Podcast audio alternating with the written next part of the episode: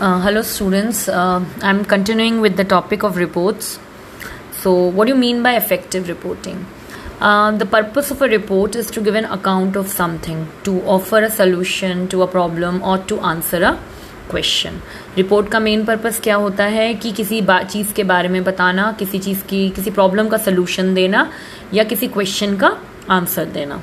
Good reporting process is cyclical one that ensures that feedback and decision making can occur between organizations and contractors and funders. Uh, अच्छा report हम तभी मानते हैं जब हमें अच्छा फीडबैक भी मिलता है और जिस रिपोर्ट से डिसीज़न मेकिंग में हेल्प uh, होती है ऑर्गेनाइजेशंस में एंड कॉन्ट्रैक्टर्स या फंडर्स में या स्पॉन्सर्स के लिए डिसीज़न मेकिंग में हेल्प होती है तो वो रिपोर्ट अच्छी मानी जाती है। Reporting principles Transparency and inclusiveness should be applied to any report preparation to ensure that both the writer and report user share a common understanding of the underpinnings of the report. So so, uh, दो reporting principle होते हैं दो चीज़ें हैं जो ध्यान में रखनी होती है एक होता है ट्रांसपेरेंसी एक होता है इंक्लूसिवनेस ट्रांसपेरेंसी का मतलब होता है कि रिपोर्ट पूरी तरह सच्ची होनी चाहिए और इंक्लूसिवनेस का मतलब होता है कि जितना डिटेल डाल सके रिपोर्ट में, उतनी डाली जानी चाहिए।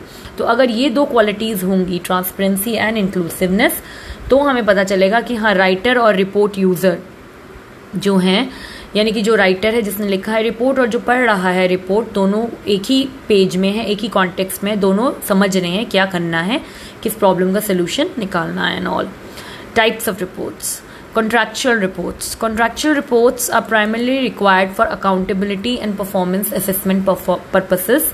The key purpose of performance reporting and monitoring is to keep people focused on desired change and to help them decide what else needs to be done. Contractual reports कौन सी होती हैं जो अकाउंटेबिलिटी यानी कि परफॉर्मेंस असेसमेंट पर्पस होता है जिसमें मतलब किसी चीज़ का क्या परफॉर्मेंस रहा क्या उसका काम रहा वो बताना तो हम इसको परफॉर्मेंस रिपोर्टिंग भी कहेंगे। फॉर एग्ज़ाम्पल किसी कंपनी का बहुत ग्रोथ हुआ या बहुत प्रॉफिट हुआ तो वो जो रिपोर्ट होगी, उसको कॉन्ट्रैक्चुअल रिपोर्ट कहेंगे। मॉनिटरिंग माने मतलब हर चीज़ की एक जाँच करी जाती है कि हाँ इस इस वजह से प्रॉफिट हुआ या इस इस वजह से लॉस हुआ। और क्या चेंजेस चाहिए, क्या सजेशंस हो कि और प्रॉफिट हो और लॉस मिनिमाइज हो। तो ऐसी रिपोर्ट्स को हम कॉन्ट्रैक्चुअल रिपोर्ट कहते हैं। Project reports. Project reports should provide detail on the overall project at the point of completion. They should be written in a way that enables the reader to assess the quality and importance of the information with the aim of persuading the reader to agree with the conclusion and recommendation. एक होती है project reports जो पूरी project का जब ख़त्म हो जाता है फॉर एग्ज़ाम्पल एक बिल्डिंग का प्रोजेक्ट है वो बनना है तो वो पूरी बिल्डिंग जब ख़त्म हो जाएगी तो एक प्रोजेक्ट रिपोर्ट बनेगा तो उसमें सारे डिटेल्स होते हैं और रीडर को क्वालिटी और इम्पोर्टेंस इंफॉर्मेशन की क्या पता चलती है उसमें। और प्रोजेक्ट रिपोर्ट इसलिए तैयार की जाती है कि जो कंक्लूजन है, जो रिकमेंडेशन है, जो सजेशन है, वो रीडर्स उससे अग्री कर सके। तो उसको हम प्रोजेक्ट रिपोर्ट कहते हैं। Then comes research report Research report for decision makers is recommended. This approach is useful for reporting on research that is answering questions about how to make the health system work better. So research reports जो होती है वो uh, किसी topic का detailed analysis जब होता है तो उसको हम रिसर्च रिपोर्ट कहते हैं जिसमें आपके क्वेश्चंस के आंसर्स होते हैं और किसी प्रॉब्लम को किसी इशू को एड्रेस किया जाता है रिसर्च का जो मतलब होता है एग्जैक्टली exactly वही है research report Evaluation report.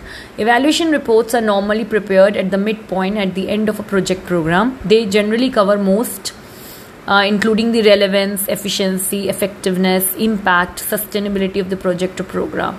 Evaluation reports जो होती है किसी project या pro, uh, किसी project का जब कंप्लीशन होता है या प्रोग्राम का जब खत्म होता है प्रोजेक्ट खत्म होता है या प्रोग्राम खत्म होता है तब इवेल्यूशन रिपोर्ट बनाई जाती है और इवेल्यूशन रिपोर्ट से हमें पता चलता है कि इस प्रोजेक्ट का क्या इंपॉर्टेंस है कितनी एफिशिएंसी है कितना इफ़ेक्टिव प्रोजेक्ट है मतलब इस प्रोजेक्ट का मार्केट में क्या इम्पैक्ट पड़ेगा मतलब एग्जैक्टली exactly उसको हम एनालाइज करते हैं कोई काम खत्म होने के बाद जब आप उसको पूरी तरह एनालाइज करते हो डिटेल में कि क्या क्या हुआ और क्या क्या होना चाहिए था और क्या क्या हो सकता है तो उसको हम इवेल्युएशन रिपोर्ट कहते हैं Annual report. Annual report is a good marketing tool that presents the action and accomplishment of an organization during the financial year. It provides public evidence of financial stability, showcases the achievement of an organization. So annual report कहीं की भी हो सकती है लेकिन अगर organisation की है तो उसमें क्या क्या ऑर्गेनाइजेशन um, ने या बिज़नेस कंपनी ने क्या क्या अचीव किया क्या क्या किया पूरे साल में उसके बारे में होता है। कॉलेज की भी आपने देखी होगी एनुअल रिपोर्ट बनती है कि कॉलेज में क्या क्या प्रोग्राम हुए या कॉलेज के स्टूडेंट्स ने क्या क्या अचीव किया या टीचर्स ने क्या क्या अचीव किया। तो एक कॉलेज की भी एनुअल रिपोर्ट बनती है वो इसी की तरह। Okay so um, now reporting styles. Um, well there are three reporting styles. One is balanced scorecard management system. Second is bennett's hierarchy. Third is narrative reporting. So balanced scorecard management system is a useful framework in which to report on organizational strategies and directions. It enables organization to clarify their vision strategy translate them into action. So balance score card management system जो style है report का, उसमें ऐसी reporting होती है कि organisation ने क्या क्या किया, क्या विजन है, क्या स्ट्रैटेजी है और क्या एक्शन होगा। तो ये भी काफ़ी इस्तेमाल होता है। Then Bennett's hierarchy provides the logical framework in which to collect, measure, analyze, report on performance information. The hierarchy describes a cause and effect chain through the identification of outcomes at seven levels. It provides structure for a performance story, enables organization to identify any gaps in their knowledge. ये भी एक तरीका है Bennett hierarchy which will tell you in the latter lectures इसमें भी data collect होता है major होता है एनालाइज होता है रिपोर्ट होता है तो कॉज एंड इफ़ेक्ट का चेन वाला हिसाब है इसमें सो so, uh, एक पूरी परफॉर्मेंस क्या है कंपनी की और फिर क्या गैप्स हैं वो सब इसमें देखा जाता है।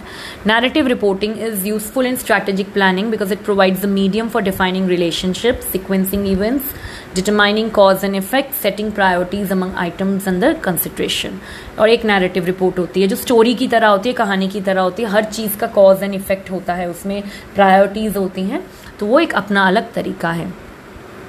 Now how should the report be presented presentation tips क्या हैं presentation is a key element in successful report writing formatting revising proofreading are important process for good presentation अच्छी प्रेजेंटेशन तो हर राइटिंग स्किल का ही एलिमेंट है और ढंग से उसको फॉर्मेटिंग ढंग से उसको लिखना रिवाइज करना प्रूफ रीडिंग करना ये सारा स्टेप्स uh, हैं सक्सेसफुल रिपोर्ट राइटिंग के All reports should have an executive summary that presents the essential element of the report from the introduction through the recommendation and outcome.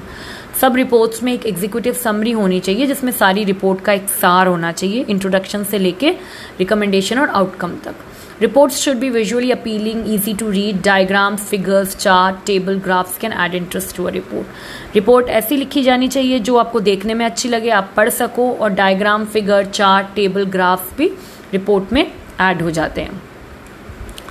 Okay effective reporting a report is a structured written presentation developed as a response to a specific purpose, aim or a request. So already I have defined reporting reporting का क्या मतलब होता है? Report का क्या मतलब होता है कि एक सिस्टमेटिक रिटर्न प्रेजेंटेशन होती है जो एक पर्पस के बारे में एम या रिक्वेस्ट को एड्रेस करती है। Purpose of a report is to give an account of something to offer a solution to a problem और to answer a question report का क्या पर्पस होता है? किसी चीज़ के बारे में बताना, किसी प्रॉब्लम का सोल्यूशन देना या किसी क्वेश्चन का आंसर करना. Reporting is a tool to enhance accountability assist in organizational learning and decision making and improve communication both internally and externally क्या यूजेज हैं रिपोर्ट के? What are the uses of reporting it enhances accountability जब आपकी जवाबदेही बढ़ जाती है जब आप रिपोर्ट लिखते हो। यानी कि किसी चीज़ की जवाबदेही के लिए रिपोर्ट ज़रूरी है। ऑर्गेनाइजेशन या कंपनी अपने चीज़ों के बारे में सीखती है। डिसीज़न मेकिंग में भी काम आता है रिपोर्ट और इंटरनली uh, और एक्सटर्नली कम्युनिकेशन में भी हेल्प करता है report an effective report has the following characteristics and what are the characteristics of an effective report appropriate to the purpose this is identified from the outset so conclusion और recommendation will be relevant जो effective अच्छी report होती है वो purpose को fulfil करने वाली होनी चाहिए। जो एम है जो मेन uh, एम है वो फुलफिल करने वाली चाहिए। Appropriate to the audience readers knowledge will influence the type of background detail that need to be in the report and the emphasis that will be place in particular issue of interest तो audience का भी ध्यान होना चाहिए कि क्या background होगा तो उसी तरीके से रिपोर्ट लिखी जानी चाहिए। एक्यूरेट एंड कंप्लीट अच्छी रिपोर्ट एक्यूरेट होनी चाहिए पूरी होनी चाहिए लॉजिकल होनी चाहिए समझ में आनी चाहिए। Clear concise well organize with clear section heading this will assist in leading the reader logically to the the end and so clear होनी चाहिए बिल्कुल साफ़ साफ़ पता होना चाहिए कि रिपोर्ट में क्या हो रहा है। कंसाइज होनी चाहिए टू द पॉइंट होनी चाहिए और वेल well ऑर्गेनाइज्ड होनी चाहिए। उसमें सेक्शन हेडिंग्स भी हो सकते हैं। सो so, ये इफ़ेक्टिव रिपोर्ट के characteristics. Okay guys uh, as i'm doing it very slowly so that you can understand things. So till my next lecture then uh, take care. Just read the notes and listen to podcast and get back to me with your doubts then. Take care bye.